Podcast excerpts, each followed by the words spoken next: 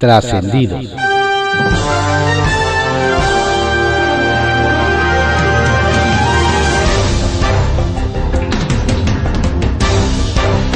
Continuamos con la audiosíntesis informativa de Adrián Ojeda Román, correspondiente a hoy, viernes 3 de diciembre de 2021.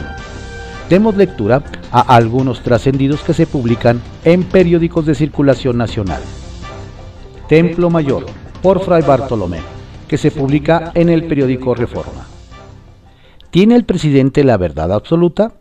Por supuesto que no, aunque él crea que sí.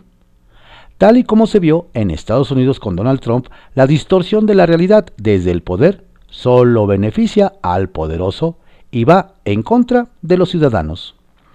En este sentido, Andrés Manuel López Obrador es un fiel creyente de que una mentira repetida mil veces se convierte en verdad. De ahí que cada mañana y en cada uno de sus innumerables informes repite, repite y repite datos falsos, ataques sin fundamento y hasta conjuras imaginarias. Dentro de ese contexto, hágase un favor y dele play al video del discurso que dio Mauricio Merino en la FIL para responder lo que llamó las calumnias del presidente. Básicamente, le demuestra que miente cuando acusa al CIDE y a intelectuales, medios o instituciones de que callaron como momias ante los gobiernos anteriores. Luego de exhibir una pila de pruebas, el académico remata, para ser momias somos unas momias muy ruidosas. Sin duda, Claudia Sheinbaum tiene todo el derecho de aspirar a ser candidata a la presidencia. La pregunta, sin embargo, es, ¿por qué tiene que hacerlo con el dinero de todos los capitalinos? Eso de que su gobierno esté haciendo encuestas electorales con recursos públicos no suena muy democrático. No hay manera de justificar que José Pepe Merino esté operando una red de encuestadores desde las oficinas de la ADIP, que es una dependencia, se supone, enfocada a la innovación digital, no al marketing de campaña. Es tan irregular el asunto que la propia jefa de gobierno se ha negado a reconocer la existencia de este equipo que anda por las calles midiendo la popularidad de la propia Sheinbaum y de algunos de sus posibles contendientes. La próxima vez que salga a campo los encuestadores de Merino, tal vez podrían preguntarles a los capitalinos, ¿está usted de acuerdo en que sus impuestos se usen para echarle la mano a la candidata de la doctora? ¿Sí o sí? Hace mucho que una encuesta no causa tanta conmoción como la que ayer reveló la irrupción de Luis Donaldo Colosio Rojas en la carrera presidencial. El joven alcalde de Monterrey, en su primera medición, se ubica de manera sorprendente en empate técnico con Marcelo Ebrard y Claudia Sheinbaum. Habrá quienes digan que apenas se cumplió la primera mitad del sexenio y todavía falta para 2024. Pero viendo que el inquilino de Palacio Nacional está metido de lleno en la sucesión, seguramente la noticia lo puso rojo de coraje, verde de preocupación o naranja de movimiento ciudadano. Circuito Interior, que se publica en el periódico Reforma. Si escuchan que los militares andan muy de traje, no vayan a creer que tienen algo que ver con las vestimentas de gala.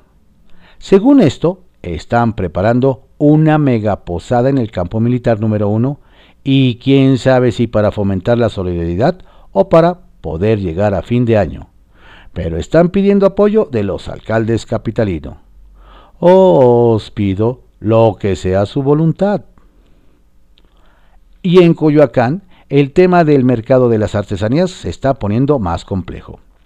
Cuentan que uno de los comerciantes que armaron el teatro con la policía mandó a su abogado para exigir una considerable cantidad de dinero o de lo contrario presentaría una denuncia. Lo raro es que asegura que resultó lesionado, pero no presenta dictamen para comprobarlo y ese día fue atendido por paramédicos que lo único que le dijeron es casi casi que tratara de no alterarse tanto. El Caballito, que se publica en el periódico El Universal. darán prisión a exfuncionarios por la tragedia en la línea 12? Hoy, cuando arranquen las audiencias por las imputaciones que hizo la Fiscalía Capitalina contra exfuncionarios por el colapso de la línea 12 del metro, que dejó 26 personas fallecidas, nos comentan que reaparecerá el ex titular del proyecto Metro, Enrique Orcasitas, quien se prevé ofrezca un mensaje antes de ingresar a la sala. De igual manera, se espera que en algún momento lo hagan también los abogados de familiares de víctimas. Lo que nos comentan es que hay que estar atentos, pues uno de los escenarios es que el Ministerio Público solicite la prisión preventiva justificada, no solo contra don Enrique, sino contra el resto de los ex servidores públicos imputados que deben presentarse hoy. En tanto, eh, lo que avanza, nos aseguran, es la negociación de un acuerdo de la reparación del daño entre los exfuncionarios acusados y las víctimas. Pero la última palabra la tendrá el juez. AMLO y Sheinbaum, amor con amor se paga. Después del apapacho presidencial que le dio Andrés Manuel López Obrador a la jefa de gobierno, Claudia Sheinbaum, el pasado martes, al ofrecer su conferencia en el antiguo Palacio del Ayuntamiento, todo indica que el mandatario seguirá arropando. Nos cuentan que este fin de semana el presidente estará de gira junto con Sheinbaum y visitando el nuevo aeropuerto de la Ciudad de México en Santa Lucía, el tren interurbano México-Toluca y el proyecto del lago de Texcoco. La propia Sheinbaum adelantó que el próximo miércoles 8 dará su mensaje con motivo de sus tres años al frente de la Ciudad de México y dijo que es muy posible que invite al tabasqueño para que la acompañe, tal como él la invitó al festejo en el Zócalo el pasado miércoles. Amor con amor se paga, suele decir el presidente. Nada terza, transición en Chimalhuacán. Nos dicen que en donde no ha sido tersa la transición del gobierno municipal es en Chimalhuacán. Los morenistas se han quejado de que la actual administración perista no ha cumplido con los acuerdos que establece la normatividad. Incluso intervino el presidente de la Junta de Coordinación Política del Congreso local, Maurilio Hernández, para alertar de posibles saqueos en el ayuntamiento, lo que afectaría el inicio de la gestión de la alcaldesa de Morena, Xochitl Flores el gobierno de la un alcalde Jesús Tolentino Román Bojorques rechazó que existan fallas y precisó las reuniones que se han hecho con la gestión entrante. ¿Quién dirá la verdad? Línea 13, que se publica en el periódico Contrarréplica. Avance en cannabis. El diputado Temístocles Villanueva presentó una iniciativa de reforma en materia de uso y consumo de cannabis terapéutico y personal. El legislador expuso que la Ciudad de México cuenta con los elementos necesarios para ser terreno fértil de una legislación progresista en la materia, que ponga el ejemplo en la región y el resto del país. Recordó que el Senado ha avanzado a partir de la, de la resolución de que la Suprema Corte de Justicia de la Nación declaró inconstitucional la prohibición absoluta del consumo de la marihuana y no se ha podido llegar a un consenso que garantice el uso legal de la planta. Presentarán denuncias. Morena en el Congreso de la Ciudad manifestó su solidaridad con la diputada Marta Ávila, quien, fue violentada por segunda vez por un legislador del PAN, en este caso el diputado Ricardo Rubio. Las y los legisladores señalaron que fue amedrentada presuntamente para que Ávila Ventura no mencionara en tribuna una supuesta denuncia por violencia familiar que tiene pendiente el panista. Al respecto, la coordinadora de Morena anunció que denunciará al diputado Rubio ante el Ministerio Público por amenazas. Wi-Fi en escuelas. La jefa de gobierno Claudia Sheinbaum informó que en la Ciudad de México en el siguiente año se habilitará Wi-Fi gratuito en todas las primarias y secundarias públicas, así como en las instituciones de educación superior creadas en esta administración, con el objetivo de que las y los estudiantes puedan tener acceso a esquemas de innovación educativa. La innovación es fundamental, pero para la innovación educativa también se requiere el acceso a Internet en muchos casos, precisó la mandataria. Finalmente reconoció el papel de las y los maestros durante la pandemia. Solicitan informes verdes. El Congreso de la Ciudad solicitó a la SEDEMA y a las 16 alcaldías a implementar acciones y medidas en materia de cambio climático.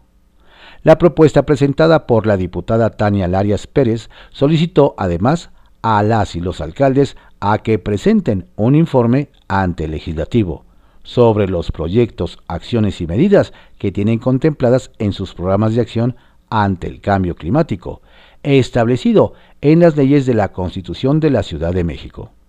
Finalmente precisó que México ocupa uno de los primeros lugares en pérdida forestal, con 128 mil hectáreas al año, debido a prácticas ilegales. Kiosco, que se publica en el periódico El Universal. Acuden al AMLOFEST hasta mandatarios panistas y priistas. Lo que dejó más de una ceja levantada, nos platican, fue la presencia de tres gobernadores no morenistas en el evento del presidente Andrés Manuel López Obrador en el Zócalo de la Ciudad de México. Nos detallan que la gobernadora de Chihuahua, María Eugenia Campos Galván del PAN, el de Yucatán, Mauricio Vila Dosal del PAN, y el de Oaxaca, Alejandro Murat Hinojosa del PRI, acapararon las miradas y más, porque sin ningún tapujo convivieron a gusto con los morenistas presentes. Y hasta se tomaron la foto del recuerdo con el canciller Marcelo Ebrard de Morena y con la jefa de gobierno capitalina Claudia Sheinbaum de Morena, siguiendo aquella máxima de don Andrés Manuel, de abrazos y no balazos.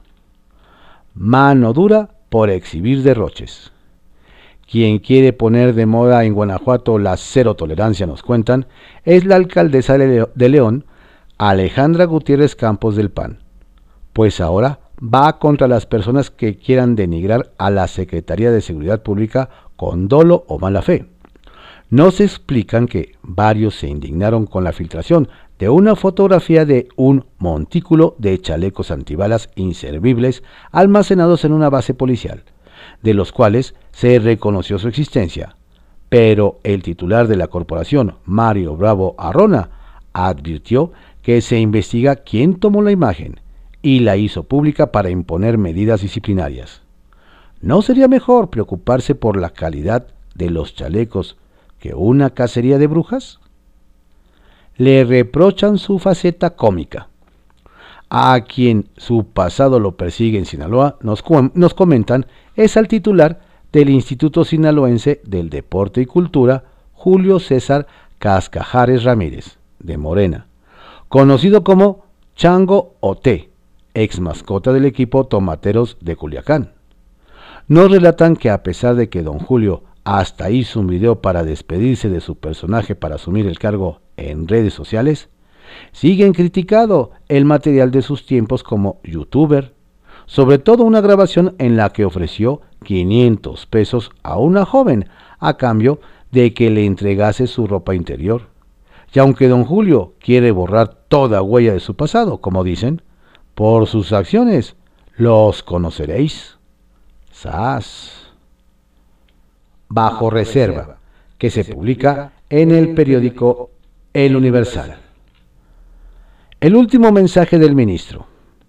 El ministro, Fernando Franco González Salas, terminó ayer su encargo como miembro de la Suprema Corte de Justicia de la Nación y no desaprovechó su último discurso como integrante del Pleno del Máximo Tribunal para recordar a sus compañeros que el aumento de los delitos que merecen prisión preventiva de oficio, las modificaciones a los supuestos para restringir y suspender las garantías individuales, así como el papel de las Fuerzas Armadas en la estrategia de seguridad pública del gobierno federal, son temas muy debatibles todavía. Nos dicen que con el cuidado en las palabras que siempre lo acompañó, lanzó una advertencia que no se puede interpretar más que como un llamado a la autonomía del Poder Judicial y en contra del autoritarismo. Tras el negocio de la marihuana, luego de que la Suprema Corte de Justicia de la Nación declaró inconstitucional la prohibición para la siembra, cultivo y cosecha del cannabis con fines industriales, senadores pretenden aprovechar que se reactivó la discusión de la ley federal para la regulación de esa hierba e incluir en el dictamen el tema industrial. Sin embargo, algunos legisladores proponen que se presenten dos iniciativas, una para el uso lúdico y otra para el aprovechamiento industrial, con el fin de que no se empantane más el proceso de regulación del cannabis. Los senadores aceleran los trabajos en las Comisiones Unidas de Salud, Justicia y Estudios Legislativos Segunda, para aprobar antes del 15 de diciembre el marco legal de la marihuana, por lo que la ley para el uso industrial del cáñamo podrá esperar hasta enero. ¿Morena teme un golpe de Estado?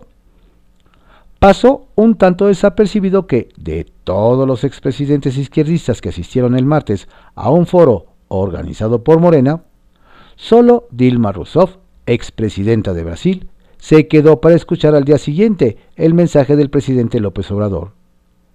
Llama la atención que otros como el español José Luis Rodríguez Zapatero o el ecuatoriano Rafael Correa no permanecieron en la Ciudad de México para estar presentes en el mensaje del primero de diciembre. Sin embargo, doña Dilma extendió su estadía en el país, a tal punto que ayer todavía se reunió con integrantes de Morena, PT y Partido Verde para darles tips de cómo evitar golpes de Estado, como el que ella denuncia que recibió de la derecha en Brasil. ¿Qué señales estará leyendo la brasileña o los morenistas? Civilidad y bajo nivel en el Senado. La operación política de la bancada de Morena, con Ricardo Monreal a la cabeza, consiguió que la ratificación de Victoria Rodríguez Ceja como integrante de la Junta de Gobierno de Banjico pasara sin ser el cisma que se preveía entre gobierno y oposición. Sin embargo, fue uno de los propios aliados del, aliados del gobierno quien quiso encender la mecha durante los posicionamientos de los legisladores. Félix Salgado Macedonio, padre de la gobernadora de Guerrero, se lanzó, por alguna razón, contra el exgobernador del Banco Central, Agustín Carstens, quien aseguró se comía una vaca diario y cien gancitos. Así el nivel de algunos legisladores. Trascendió que se publica en el periódico Milenio. Trascendió que el vicepresidente de la Cámara de Diputados, Santiago Krill, espera todavía una respuesta positiva del presidente Andrés Manuel López Obrador a la carta que le llevó el martes pasado hasta Palacio Nacional para convocarlo al diálogo con la oposición, porque advirtió que sin interlocución con las fuerzas políticas, ni las reformas constitucionales ni el proyecto de la 4T tendrán éxito. El silencio anticipa que el también titular de la Comisión Política Nacional del PAN recibirá la misma respuesta que cuando invitó al mandatario a tomar clases de Derecho Constitucional en la UNAM. Trascendió que desde hace un par de semanas, Pedro Aces pregonaba a los cuatro vientos que tenía todo amarrado para que le devolvieran el registro a fuerza por México. Por lo que ayer, a quienes dudaban de sus dichos, le cayó como balde agua fría el proyecto del magistrado Indalfer Infante González, que coloca al partido como víctima de la pandemia porque sin ese escenario miles de personas más habrían votado por esa opción. Desde ahora, se ve difícil que sus pares en el Tribunal Electoral lo respalden, pero ya veremos. Trascendió que la Comisión de Relaciones Exteriores América Latina y el Caribe del Senado, que preside la priista Beatriz Paredes, aprobó un exhorto para que la Secretaría de Relaciones Exteriores promueva en la región acciones y medidas multilaterales contra el tráfico de armas convencionales. En esa Cámara, por cierto, el equipo de Ricardo Monreal dice que el Zacatecano le hacía más falta al presidente en la sede legislativa a ras de tierra en el centro histórico, o tratando de llegar en moto o a pie.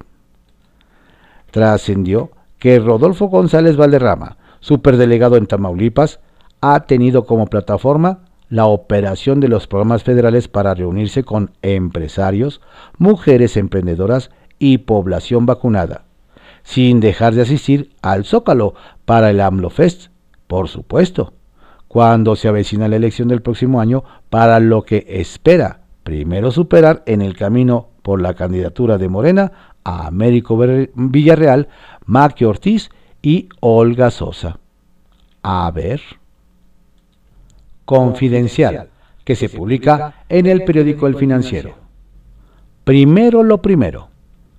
Con la novedad de que la jefa de gobierno de la Ciudad de México, Claudia Sheinbaum, movió la fecha de su informe de labores por su tercer año de gobierno al miércoles 8 de diciembre en el Teatro Esperanza Iris, ya que el domingo próximo realizará una gira para acompañar a su jefe político, el presidente Andrés Manuel López Obrador, quien visitará el aeropuerto de Santa Lucía, acompañado además por los gobernadores del Estado de México, Alfredo del Mazo, y de Hidalgo, Omar Fayad, y posteriormente el proyecto del lago de Texcoco. Las recetas de Dilma a la 4T. Cargada agenda tuvo ayer también la exmandataria brasileña Dilma Rousseff como invitada a los festejos de la 4T. Ya antes de marcharse a su país, se reunió en privado en San Lázaro con diputados federales de Morena, PT y Partido Verde, a quienes les pidió cuidar que el presidente López Obrador no le pase lo que a ella, cuando la derecha obtuvo la mayoría en el Congreso de Brasil.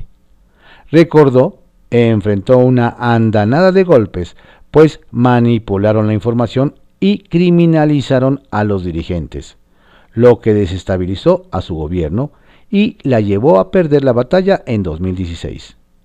Por eso les recomendó mantener su mayoría para evitar que al gobierno en el poder le ocurra lo que le pasó en el país que ella gobernó de 2011 a 2016, en el que fue sujeta a un proceso de destitución. Golpe del ejército a la Unión Tepito. La presencia de las Fuerzas Armadas en la Ciudad de México ya empezó a sentirse a pocos días de que se reforzó la estrategia para reducir la violencia en algunos puntos críticos de la capital, como el barrio de Tepito. Ayer se oficializó la detención que hizo el ejército mexicano de Esteban Méndez Durán, el Ojos, se trata de un sujeto de 40 años, identificado como líder de la Unión Tepito e importante operador del cártel Jalisco Nueva Generación. La detención se realizó en un operativo de precisión, que tardó varias semanas en fraguar. Y aunque no fue necesario el uso de la fuerza, ya se está a la espera de una posible reacción violenta de este grupo criminal. ¿Alguien dijo abrazos? Oídos sordos.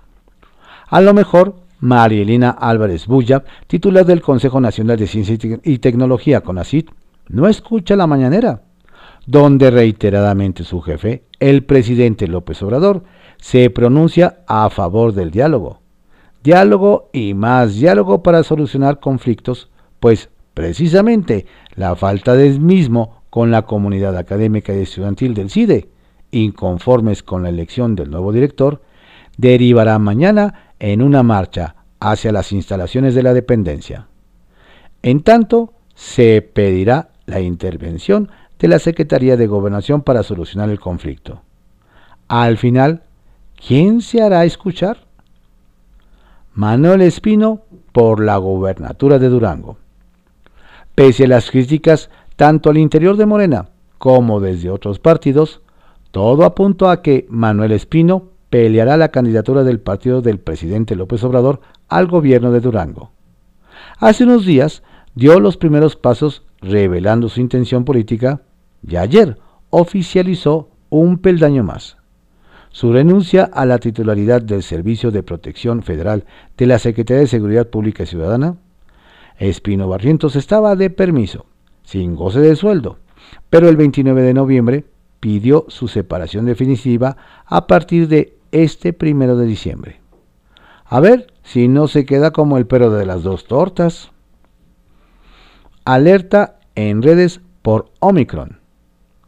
Un sinfín de reacciones provocó en distintas plataformas digitales y medios informativos la presunta confirmación del primer caso de contagio de la variante Omicron del SARS-CoV-2 en el Instituto de Diagnóstico y Referencia Epidemiológicos, INDRE.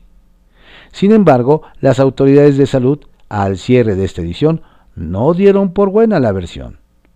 Lo que inevitablemente pasó por la cabeza de más de un mal pensado fue la pachanga que armó, apenas un día antes, el presidente al conmemorar con la presencia, según cifras oficiales, de alrededor de 250 mil personas su tercer año de gobierno en el Zócalo capitalino.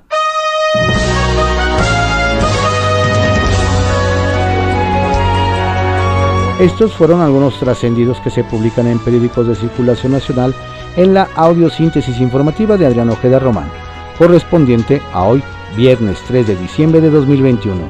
Tenga usted un estupendo día y un excelente, saludable y divertido fin de semana. Saludos cordiales de su servidor Adrián Ojeda Castilla, quien les recuerda que no baje la guardia, la pandemia sigue.